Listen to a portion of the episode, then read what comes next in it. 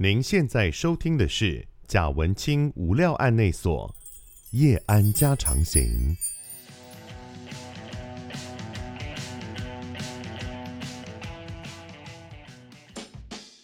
Hello，大家好，我是德仔，欢迎大家来到贾文清无料案内所。在今天的节目里面，我们为大家邀请到的是《期末考》这部电影的剧组，分别是导演郭真地导演。好，以及我们的男主角蓝伟华，大家好。那这个我们是八月二十号，对，八月二十号，八月二十号上映的电影嘛，好，叫《期末考》这部电影。其实最近的话，大家看到今天的组合啊，尤其蓝伟华，应该也不只是期末考，嗯，因为最近才刚刚又上了那个《淑女二》嘛，对，等于说自己虽然是不同平台，但是自己打自己。嗯，不冲突，不冲突。而且两部都是很重要的作品，你会有紧张或压力吗？因为你有重要作品出现，你会期待说，哇，大家反应怎么样啊？应该是期待会大于紧张啊，因为我觉得每一部片都有他自己的命，对，这么悬，对，命，对，嗯、就是它会超出你预期之外的好的方向。我们长样都是，或是不好的方向。哎，我我觉得就祝福就好了。对，然后有那么多片要上，我也很开心。那你作品已经这么多了，我想可能已经超越那个刚开始患得患失那个阶段。嗯嗯嗯。那可能最烦恼的应该是宣传单位吧？对啊，你档期应该爆难敲吧？对不对？是不是？是不是？就是脑细胞死很多，现在还好啦，因为真的吗？对啊，因为现在还在疫情期间，所以、嗯、呃有时候会会担心，可能有一些可能要过滤掉。嗯，线上的比较多。对对，线上的比较多。哦，像我们这种不怕死，还是要来现场录比较少。你们有考虑吗？就是当初收到这个邀约的时候，你觉得说啊，没了，真的吗？没有。我觉得现场的感觉还是不一样啊。啊，对，当然啊，进电影院看电影的感觉跟在家里自己一个人看是不一样的。嗯嗯，而且我觉得还要看什么片，比如说如果是恐怖片或喜剧片会更明显。对，因为你会有旁边的那个氛围的影响嘛。然后就算是我们也是恐怖兼喜剧，剧情片也是，就是有感动的地方的时候，你可以感受到旁边悲伤的气氛，对，也会被影响到。嗯，所以当然还是希望大家进戏院去看嘛。对，就八月二十号我们上映的这个期末考。那刚刚有提到，呃，蓝伟华呢，这其实之前作品已经非常多。这大概讲的意思就是说，这几年呢，有一些作品让你被更多的观众认识。哦，近几年，除了刚刚讲《淑女养成记》，哦，第一第一。部第二部，嗯，然后呃，《火神眼泪》你也有演吗？有有有客串，是同学麦纳斯你也有演，呃，客串，对，但这是客串啊，对，都客串。我们来看一下那个《当男人恋爱时》客串。哦，《当男人恋爱时》，但是《当男人恋爱时》虽然是客串，可是新闻点也蛮多的，就嗯，就是那场戏大家就很很激赏这样，嗯，但是其实你是已经演了二十年。我其实实际的拍片的年龄没有到那么长，嗯，但进这一行是有这么长，因为中间有十年，我的我的案子是没有那么多的，所以我我有一度是放弃，然后去做别的。哦，你有真的放弃过？嗯，因为我呃刚开始拍的时候，其实养养不活自己。因为网络上看资料的话，比较早期，你在两千年的时候就拍过《玫瑰瞳铃演》。嗯，我好想找那个片段，片段没有找，慢慢慢慢慢慢没有找到。我想说，我一定要后置的时候一定要放在上面。但我们至少应该会放那个 放后来多情城市。哦，那个那个可以，那个可以。谁能不过去？其实，可是演了非常多，不只是乡土剧或者《玫瑰瞳铃演》这种类戏剧啦。中间你拍了一大堆大爱啊公司，也很多很有质感的戏。嗯，只是说可能呃那些戏的受众比较小众一点啊，当时，嗯、所以没有像现在，比如说《淑女》啊，你看有这么广大的观众群。可是讲到说，呃，之前像这个《多情城市》啦，或者《玫瑰同林演》，对于演员来说，他的其实表演方法很不一样。类型很不一样，像拍类戏剧，那时候是刚从训练班、演员训班毕业之后出来，然后就第一次接触的戏剧就是那个类戏剧。嗯，当时候的时空背景，一些拍片的环境不公盖好，嗯，比较龙蛇杂处啊，拍片的人拢跟他卡卡卡卡兄弟开靠啊。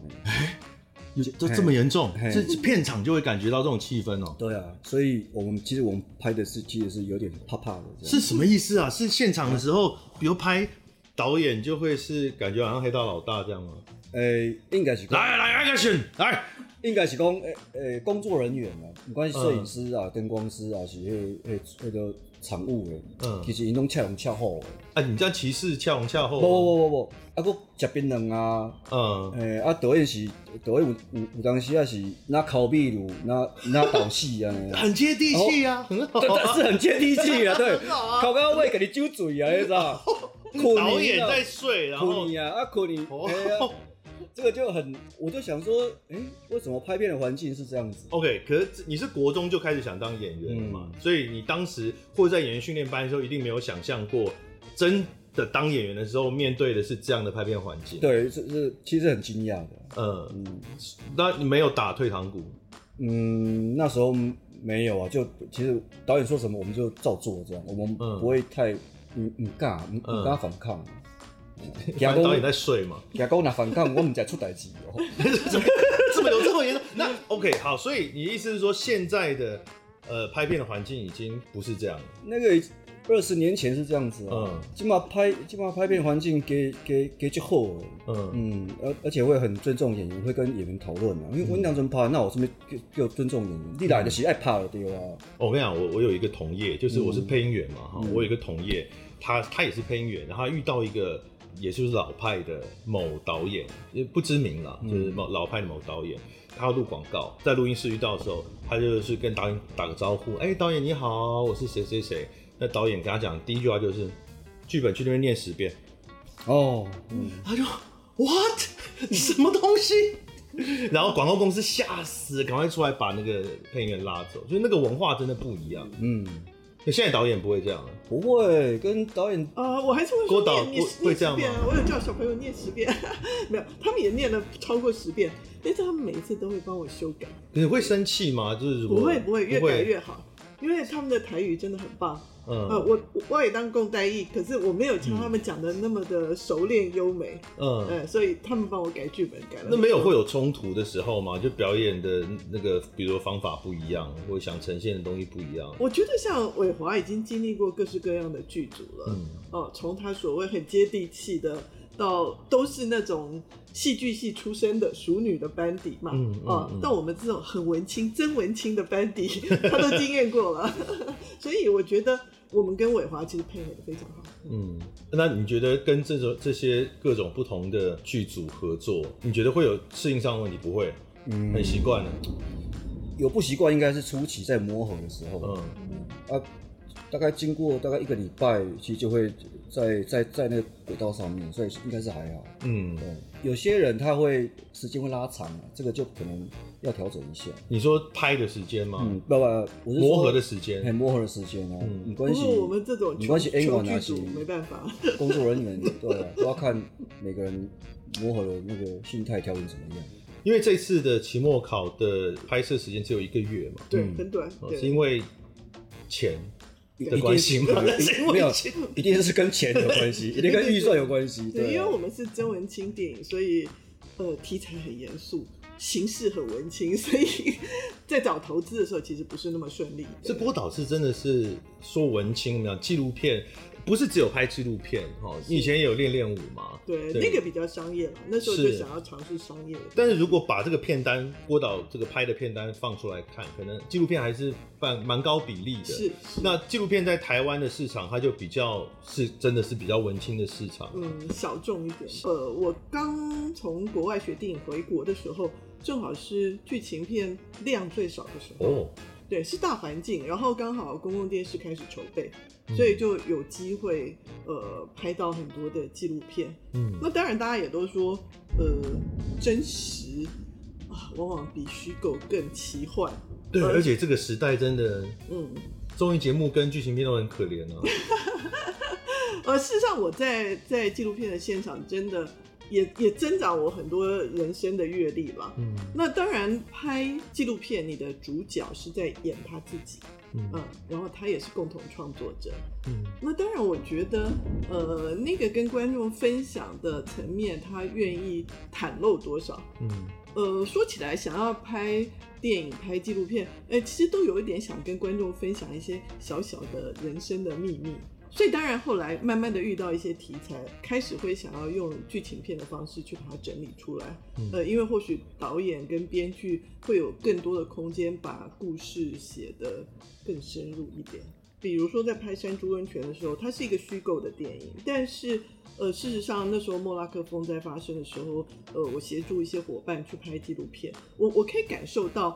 他们希望在镜头面前呈现一个乐观坚定的形象。哦，因为这是一个观光地区，嗯、他们希望不要把悲情跟这个地方连在一起。嗯，可是私底下他们失眠，他们忧郁症了，嗯，他们觉得人生有很多很困难的抉择，嗯、所以我知道那个困难的抉择是很难在纪录片里头呈现，在那个时间点上。所以后来我选择了再写一个剧情故事《山居温泉》，嗯，去谈那个所谓人生的难题。对，因为导演提到一个这种拉扯嘛，嗯、就是他们一定会有他们想要想要表达的东西，甚至不用说到这个，比如说观光地区的影响，他甚至是我希望大家看到的我是长什么样子，是我的形象。对，对啊，可是坦白说，这每个人内在跟外在一定有一定程度的落差。有可能说有碰过，到时候作品上映试出了之后，片中的人觉得不满意，就是我不想要这样被看到。嗯、我觉得对纪录片来讲，我们一定会尊重被摄者，所以我们在剪接的过程中就会邀他来看。哦、对、嗯、对，这是我们过去至少在我的团队里头，我们工作的惯例是这样。所以有可能真的会因此调整。是是是。哦。回过头来，这也是有一部分为什么我会开始比较积极的在做剧情片，呃，oh. 因为我觉得那些人生比较呃困难的处境，呃，事实上也就是戏剧的核心，呃，因为我不是一个运动者，我并不是要告诉大家说应该怎么做，因为我没有答案，可是我想跟大家分享这个抉择的过程，那或者说跟大家讨论。是，所以像这次的期末考，它当然是剧情片，但是它其实也是来自于一些。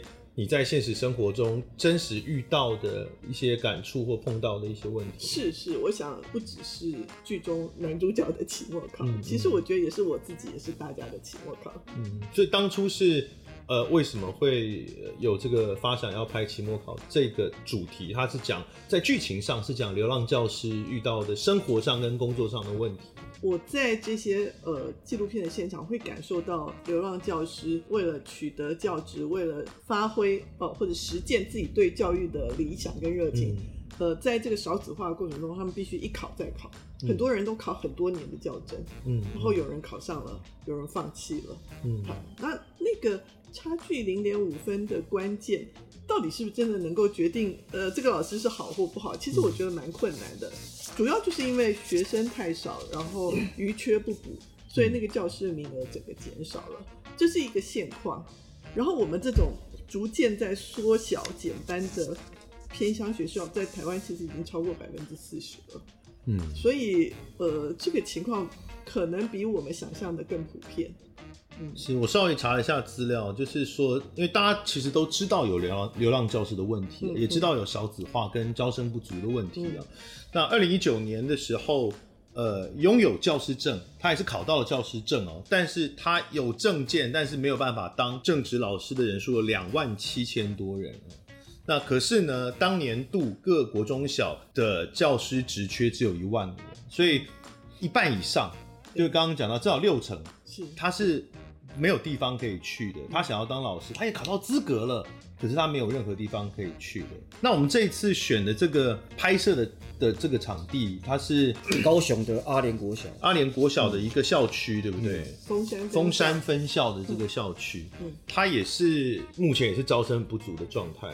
呃，他一直维持在差不多六十人上下。嗯嗯，那中间有一度，呃，十几年前曾经有一度被考虑废校，但是附近的家长会觉得说学校的环境很好，老师也都很资深了，嗯、他们还是能够希望，就是大家很努力的把他留下。他们下一个学年的招生人数就是八个人啊，目前哦，学校大概也是六七十个人左右。不过话说回来，坦白讲，六七十个人的小学在台湾。其实并不是最少的那一部分呢，有很多更小，全校只有十几个人的小学，其实是更多、更山里面一点的、更交通困难一点的地方的。这都是两难啊，因为像这种小小的学校，其实对于偏乡偏远的社区来讲是蛮重要的支持。嗯，对。可是其实你从整个资源的分配来讲，又会觉得说，哎，如果把它留着，是不是又占用？太多资源，可是我觉得这个、嗯、这个有很多细节是需要被讨论。嗯嗯，那当初是找到这个拍摄的地点是经过什么样的过程去找？我们大概走了很多台南跟高雄的偏乡小校，嗯，然后峰山分校就是维持着一种很素朴的样貌啊，他们没有拿到太多的硬体经费，大大的 翻修，是，所以我觉得他还。颇为符合我们故事的整个背景状态。虽然这个故事不是发生在丰山，但是我希望它能够成为一个所谓比较台湾偏乡小校的普遍型。是，所以呢，整个环境让我觉得很适合。那当然有四五个这样的学校，然后我们再去观察小朋友的活动状态。嗯，我希望有一个环境是让演员、让小朋友能够非常自在的互动，有安全感。那所以。看到峰山五年七班这群小朋友，我觉得哦，就是他们了，因为他们从幼稚园到小学五年级，同班了八年。像家人一样了，所以小朋友的状况也会被考虑到要选择哪一间学校来拍摄的考量的。对，我觉得那个大环境跟小朋友的状态，大概是我最后选择丰山分校的原因。所以也有可能你们去参观了某一间学校，然后那个学校里面小朋友都眼神死这样，然后你会觉得嗯，哎，我我们再看看，我们再看看这样。伟华跟小朋友相处的时间很多，因为你是实际上在拍片的时候要直接跟他们有互动，嗯，可是。是你是已经他们都选好了，你才遇到他们？基本上是都已经定了，然后拍摄期之前的前置作业，我有先下去跟他们互，跟他们一起上课这样，然后还参加他们的校外教学。但是这是已经决定，就是没得还，你不能说这个小孩我不喜欢。哦，没有没有不行不行不行不行不行，已经定了已经定了，对对对，是我选的，对，是导演选的，所以我必须要想办法跟他们互动，那要有很亲密的感觉。你有跟这些跟大量的小朋友互动的经验吗？因为我知道你有三个小孩嘛，嗯、其中一位是长大之后才才开始相处的，嗯，哦，那另外两位还很小，很小，哦，所以还不到这个可能国小五六年级的年纪，嗯、所以跟这个年纪的屁孩们大量的在你身边围绕，你之前有这样的经验吗？比较少。你你觉得你是擅长跟小朋友相处的人吗？呃，我觉得一般呢，嗯，因为因为他们太热情了。就是、哦，真的、啊，嗯，他们他们太热情了，他们太热情就会、嗯、就会让我更更更放松去跟他们相处。嗯，所以我觉得这群小朋友最棒的是，他们不是那种都会里头被电脑养大的小朋友。啊，嗯、所以他们有很多跟人、跟大人、跟同学那个很亲密的互动的，就他们很容易主动。对对，像刚刚讲都市里小孩，也许不知道要干嘛的时候，就平板就拿起来，或手机就拿起来，但这些小朋友他会比较愿意积极的去主动跟你接触，这样对。也很活泼啊，他他们知道说要有剧组要来拍片，他们其实都很兴奋。一开始遇到的时候，他们都没有感觉怕或者是陌生，就是一直问你问题这样。这、嗯、叔叔你从哪里来？伊讲伊讲伊讲立宏老师，我知你像你是多情城市那个，我你有你看，我知你像。哎呀，这 会怎么反应？我讲你别傻，你要叫我老师。会凶？安博没有，故意跟他开玩笑，我没啥，你要给我老师啊。嗯，那群小朋友凶没有用啊。对啊，可是你会不会想说，他只会怕真实的老师？嗯，像我，他知道说我我起来怕戏，嗯，所以他就比较一波赛惊你啊，嗯，一点都有前面跟你省。但那你在跟他互动的时候，你会不会？比如说，因为他们很热情嘛，当然很想要跟他们就玩在一起，很开心。嗯、可是因为剧中的关系，可能又不是这样，所以在拍的时候，他们有时候太不受控，就可能要把他们拉回来一点。我 没慢慢都剩啊，就会就要被开心戏吧。嗯，因为因为这个期末考这部戏里面，小朋友的表现真的很亮眼。是哦，因为小孩是很难很难控制。这个其实要归功说，导演在前期作业的时候，也有才能的戏剧指导老师，嗯，然后。下去跟他们做戏剧的训训练。嗯嗯，对。其实很高比例在电视或电影里面看到的小朋友演员，他们都会有念台词的问题。嗯哦，比如说跟老师讲话说，呃，我想要去踢足球，他就说，老师，我想要去踢足球，可是他们都有去，为什么我不能去？嗯，他可能情绪是对的，他可能眼神什么都对的，嗯，可是他讲话就是这样，他就在背台词，可是。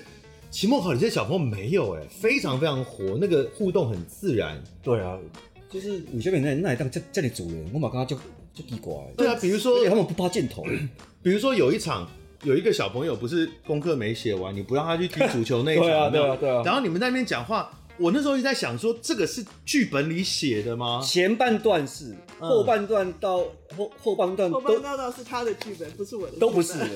所以我一直在想那个更吉吉等等那个，哎，从更吉吉等等后边啊，黑都不是。那个他就是他，他逗你一下的那个，那个超级超级，不要说写实，超级自然的。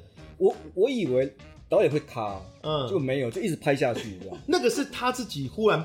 蹦出来的，他忽然蹦出来的，对，他忽然蹦出来，他就是在跟你玩，对，他要跟我玩，他其实很不敬业，在跟你玩，就是明明剧本里没有这一段，但是他就觉得很好玩这样。而事实上，我们在训练过程中，其实有带他们做一些即兴，嗯，呃，就是把他们日常生活中会发生的一些冲突的情境摆在那里，请他们去演。嗯，所以他们很容易的把他们自己经验里头他们会说的话都带进去了。嗯，所以那个情境就是你跟老师冲突，老师要你做 A，你偏偏想去做 B。对，嗯、那我们试了几次，哎，这个小朋友常常冒出一些很有趣的话，因为他就是那种行为丘长大的小孩，就是一天到晚在听大人说话，嗯、他也不懂那意思，可是他就会学着讲，所以他常常冒出一些很有趣的话。像这种即兴的比例啊，大概占多少？呃，有一些我们给了情境，因为我们剧本确实结构是很清楚的，嗯，所以我们就只给情境，嗯啊，比如说有一场戏，老师在带大家上课，嗯，有一些造句的练习，还要比赛，哦，对对对，就反应都很很自然啊，嗯，那个情境是设定，可是所有的台词是他们自己讲的。跟老师吵讨价还价，跟同学举发呃不满呃不公平，为什么可以改答案？对，那个那个是他们自己的互动。这个剧本的发展其实是很动态的，嗯，它并不是原来就写好一个剧本之后大家都照演嘛，在拍摄的过程中，无论是跟小朋友也好，或者是跟成人的演员也是一样，它是不断的剧本会。会有这个调整，嗯，但其中有一些我不知道，我在看的时候会觉得很有灵性的一些内容，像刚刚讲那个更更吉吉，对，那个就是临临时出来的嘛，或者是像有一首带小朋友唱一首很奇怪的歌，南无捡破烂，对，南无就笨手菩萨，那是哪里来的？那个是原来剧本里就有的东西吗？那时候知道说想要给小朋友有两首歌，因为我们有两位。音乐老师，嗯，而且这是校长想要拿来做学校的特色，是。好，所以这两个老师实际上也带给伟华压力了，因为是竞争的对手，是是，因为我自己跟罗思荣这个词曲作者，嗯，很要好，然后我一直都很喜欢他的歌，嗯，呃，所以就从他的歌挑了这两首，哦，所以那是真的存在的歌，那么又不说多少，对对对，呃，思荣这个歌的歌词是从民间的一些。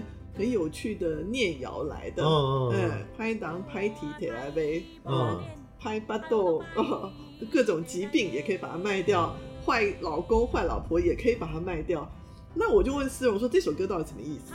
哦，看起来很像一个打油诗或者胡说八道耍嘴皮子。嗯，他说，嗯，其实所有你觉得没有用的东西，你觉得是垃圾的东西，我再把它回收都是宝。嗯，然后他觉得他的创作也是这样的理念。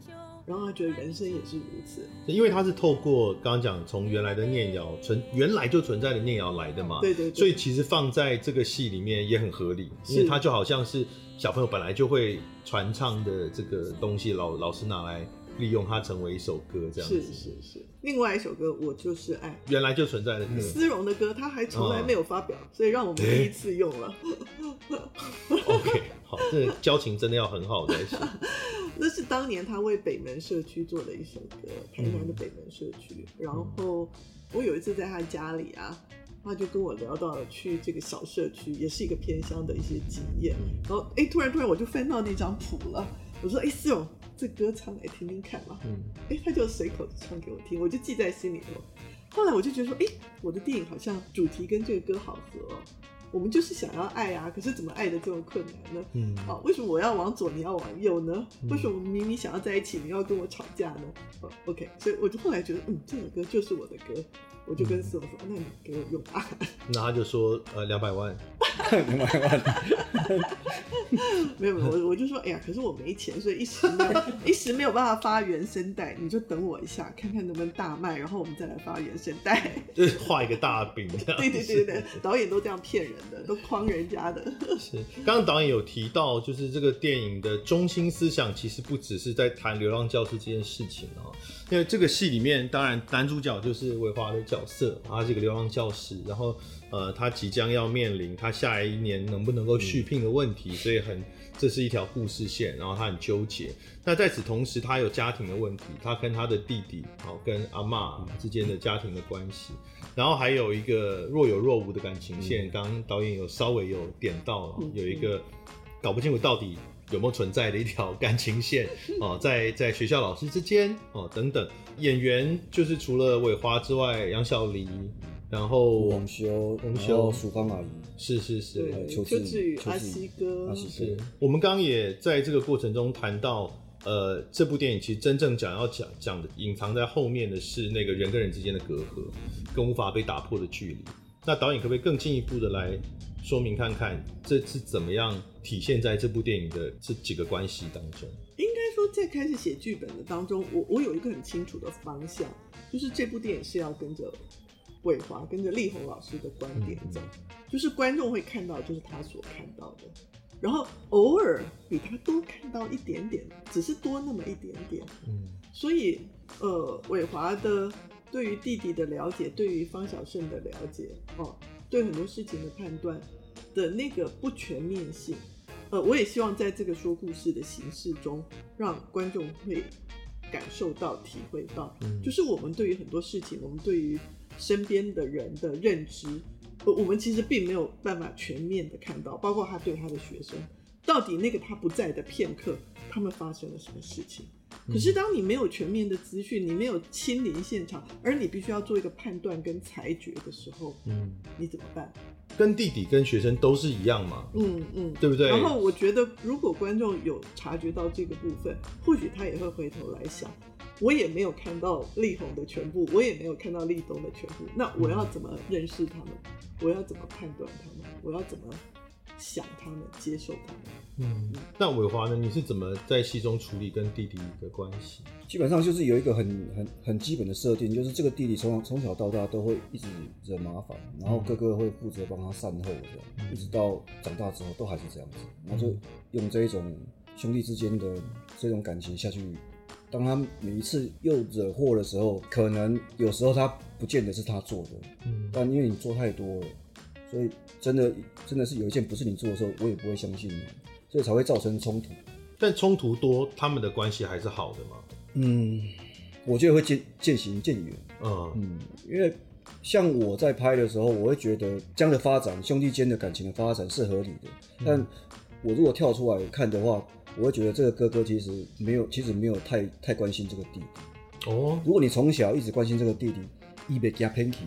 嗯，因为我觉得那个兄弟之间的那种张力是必须要拿捏在一个很微妙的地方，嗯嗯，因为他们很容易变成狗血的对呛，然后就是啊、呃，你就是从小怎样怎样，他就忽然变情绪变，然后或者弟弟就是哎呀不就是不了解我，那可是这样就当然太太多了嘛。可是你要抓在一个那个那个分寸的拿捏，像比如说我看了很多。呃，有些媒体在讲蒋宁跟他在车上车上哦，那些那几场两场戏吧。那个在车上那个一开始拍的时候就有，就是真的前面那两颗镜头，好像三颗吧，就是像你讲的，弯弓高威啊，两兄弟已经都吵起来了。嗯，是呃，不是现在看到的那一种。对，因为媒媒体写说在车上什么呃。什么口心的对谈，不根本没有两三句话，哪里来的对谈？但是当然讲了很多东西，可是不是用讲的。呃，应该说开头那一几个 take 本来有很像洪修在这个角色里头过去对哥哥的反应方式，对不对？嗯、硬脆硬挤，嗯、就是哥哥说什么他一定要反驳。嗯、应该说伟华刚刚讲的那几个 take 是走那个路线，嗯、对不对？后来我难得看到导演有点脾气上来哦。怎怎么他表现出？因为那个车拍其实很很不好拍，嗯，还找了那个拖拖车的，把车子开上去就就就拖着走哦，有点不好怕啊，又又很花时间，那有有点危险性，嗯，其实有点危险性。啊。怕高怕导演看到两个兄弟已经吵起来了，他觉得他想象的画面不是这样子，结果起来了，因为阿杂啊，然后都停下来，就说我们先休息一下，哎，伟华、鸿修，我们来聊一下。哦，我说，他说，呃，这场戏我希望呈现的不是这样子，嗯。嗯，然后然后你可不可以再讲一次那个对白给我听？嗯。然后再慢慢修，慢慢修，修成现在电影播的那场的感觉。我比较喜欢后来的这种做法，嗯、因为他虽然没有讲太多句话，嗯、但其实讲了很多、嗯、很多事情。其实伟华是一个很棒的演员，因为他非常的稳定，他可以，我跟他讲说，哎，这个地方主戏在红修，因为镜头在红修，嗯、你就放松一点。可是伟华一直都用很真实的感情，因为他希望让红修有真实的反应。所以虽然我觉得，哎呀。一直一直 re re re 哦，不希望伟华把力气用掉，可是他其实每一个 take 都做得非常好。那红修呢？对，我我一直在修他，我我希望他稍微在那场戏能够再更往内一点。嗯，所以到最后我们拿到 OK take 的那刻，我其实蛮惊讶的，就是说，哎、欸，他突然自己替我删掉很多台词了。之前我都觉得我必须要一再提醒他说少说几句，嗯，结果到那个 take，他突然自己偷把台词都拿掉，然后。他突然哭了，我哦，本来剧本里没有要哭的，没有没有。可是那效果很好，因为我看他哭的时候，就会觉得很揪心啊。因为你知道，就兄弟都是大人，而且男生之间又是这种传统背景的男生之间，嗯、他很不容易放下那个心防来示弱的。嗯嗯。那而且弟弟已经是逞强逞了一整个电影，然后他到最后他他他哭了，然后他。其实有点撒娇的对哥哥，嗯、就是你都这样子，你难道就……然后所以那时候很揪心，然后就在等哥哥的回应，他又不讲话。对，那时候在电视前面想说：“你怎么可以不讲话？很过分！”你要想，哥哥已经承担很久了，哥哥就是那种一你也是要哄一下啊，就是一肩挑那种男人真命苦的苦命男人呐、啊，所以就已经承担很久了。对，应该说，我觉得哥哥的苦是剧本的选择不讲话，还是你自己不讲话？我其实没有很严格的限定，没有很严格的限定，对，就是你你情绪到哪里，你想讲就讲。是啦，是，所以你当时觉得这样处理是符合你当时那个角色我自己看起来觉得很棒，我觉得很棒。不，这样也好，因为对这观众就有这种反应啊。可是这是好的，这是好的反应啊，就是会一定是有问题才会这样嘛。对，因为内心很苦啊，那个苦其实还没有得释放。是，嗯我觉得那就呃。可以来讲到结局这件事，我不知道我们可以讲多少 哦。我们说，那如果觉得我讲太多的话，就就阻止我这样，因为我对这个结局实在是太有兴趣了哦。我坦白讲，我我我昨天看的哈，昨天看的。那我昨天看的时候是当结局出现的时候，应该说当我意识到要黑画面了的时候，我心中是啊。什么？哎、欸，不，等一下，什么？等一下，等等等等等等等，不不，这这这这，就是它结束在一个你意想不到的的一个，不只是意想不到的时点，是一个意想不到的状态。嗯，每一条故事线结束在这个状态，让我很呃意外。嗯，因为作为观众，我以为我还会看到些什么，嗯，可是导演没有给我，嗯，是。一定是刻意选的嘛？嗯，对对对，这是非常不符合商业市场电影的习惯。伟华正面也哭得很好看，我自己觉得没剪进去是有点可惜。但是哪一段有哭？我记得有，我记得有拍正面。讲到这个，回来讲这个结尾好，他自己先爆雷，我自己爆雷了。好，好，总而言之，我自己觉得最后有人会问我说，这会不会是一个很悲观的收尾？但是我觉得不是哎、欸，我觉得在丽红老师经历了这么多挣扎，嗯，那个反应其实也是一种希望，就是因为他有察觉到自己一路走来，回看自己到底牺牲了什么，啊，就最后一个镜头，对，牺牲了什么，得到了什么，然后他可能有一种不同的，真的有得到什么吗？对，所以我要讲的是说，那个点上是一种他自己不同的体悟了。然后我觉得那个体悟是一种希望，或者说那个表达，我觉得是一种希望的开始。有人说这很悲哀，但是我觉得那是一个希望的开始。哎、欸，我知道大家一定听不懂哦，然后就看了戏之后，看了电影之后再回头看这一段哦。对对对对对对对，就是，我觉得是是一路经历了这么多外在的压力，嗯，使至于他非常的匆忙。就像我好像会讲说，他觉得哥哥应该多花一点时间了解弟弟，嗯、可是确实这个外在的事件一直接踵而来，在非常短短的期末考这一周，那个压力非常的大。我觉得就是到最后，他几乎。没有任何一条线他是能够满足的，不是他不知足，而是他都不是遇到一个完满的状态。我觉得是两个方面没有预期。第一个是他走剧情的方向，就好像很多人看到期末考，然后看到学生跟老师这种剧情，会以为是那种。老师带领的学生击败期末考大魔王，然后最后大家一起快乐的放暑假。但你你会期待那天，其实不是。好，第二个是就是结束的，在一个你没有预期他已经把故事讲完的一个地方，因为你会觉得，人生不都是这样？你会觉得故事还没讲完。然后我觉得是饥饿行销，你这一定是导演，一定是很期待大家在网络上面讨论说那个谁谁后来怎样了，那他们到底有没有干嘛干嘛？到底有没有干嘛这样？对，有没有对不对？饥饿行销，我还是资深的，你看。然后导演就出来也不负责讲，就说哦，作者已死，大家可以自己决定哦。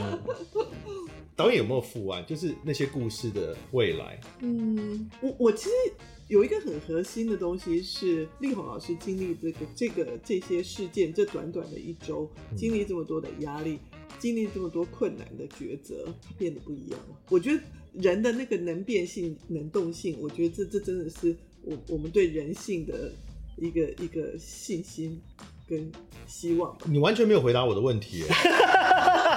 我问的是这些有没有什么副？对啊，这些故事有没有他的他到底最后是结局是怎样？有有想好，只是没拍出来吗？我我可以说，美丽的女老师，比如说小朋友到底去哪了？对，他去哪了？呃，美丽的女老师离开也可能会再回来啊。然后弟弟跑去哪了？也对弟弟对弟弟去哪？他们的关系就这样了吗？弟弟搞不好，弟弟到底有没有打那个人？弟弟搞不好三年以后衣锦还乡呢？然后警察也找到真凶了呗？是搞不好现在就是问您。搞有没有就是都是对啊，可是，在人生的当下，我们不就是不知道未来会怎么样吗？那是啊，我所以我就是知我知道的，看的人一定不不知道，也没有必要一定要让他们知道。但我先问，就是你自己在想故事的时候，有没有去设定一个？应该说说故事这件事情，我觉得所谓主流的电影想要给观众一个结尾，嗯呃，一个解决是 OK，或者说。以好莱坞的电影，我们叫做三幕剧嘛。嗯。第三幕一百二十分钟电影，你你一定要有三十分钟叫做解决，嗯，把所有的问题都解决，让观众能够放心的嗯离开，就把它忘记了。嗯。但是我就不要大家忘记力宏老师啊，我就要大家一直挂念的力宏老师啊，所以我就没有把它解决啊。我对于故事的形式，嗯，我我一开始就设定我没有要走这个嗯所谓最后的解决，嗯嗯，呃，我我觉得这个故事。我想要让它更接近所谓我们在当下感受到的真实人生的状态，嗯嗯，所以它它不是一个比较，它不是一个呃一般主流说故事的方式，对。好，呃、欸，我不知道大家会不会到时候进了戏院之后会不会喜欢这个结局处理的方式，嗯、哦，但是我我可以保证你一定会有很多想法。因为你不管你喜欢或不喜欢，你一定会有很多想法。而且他真的是一个很特别的，你会一直挂念着力宏老师，你回来会一直想着力宏老师。你 看你是为什么要？人家已经结婚了，为什么要一直帮他征友的感觉？这是怎么回事？好了，所以我们八月二十号已经上映的这个期末考哦，那就是一个很应该要怎么形容？我不知道怎么形容了，反正就是啊。讨论人跟人之间的距离哦，然后呢，讨论流浪教师的问题，讨论爱的可能性、爱的困难，是，然后结局说让你很不甘愿的一部电影哦，那欢迎大家进戏院去观赏这样子。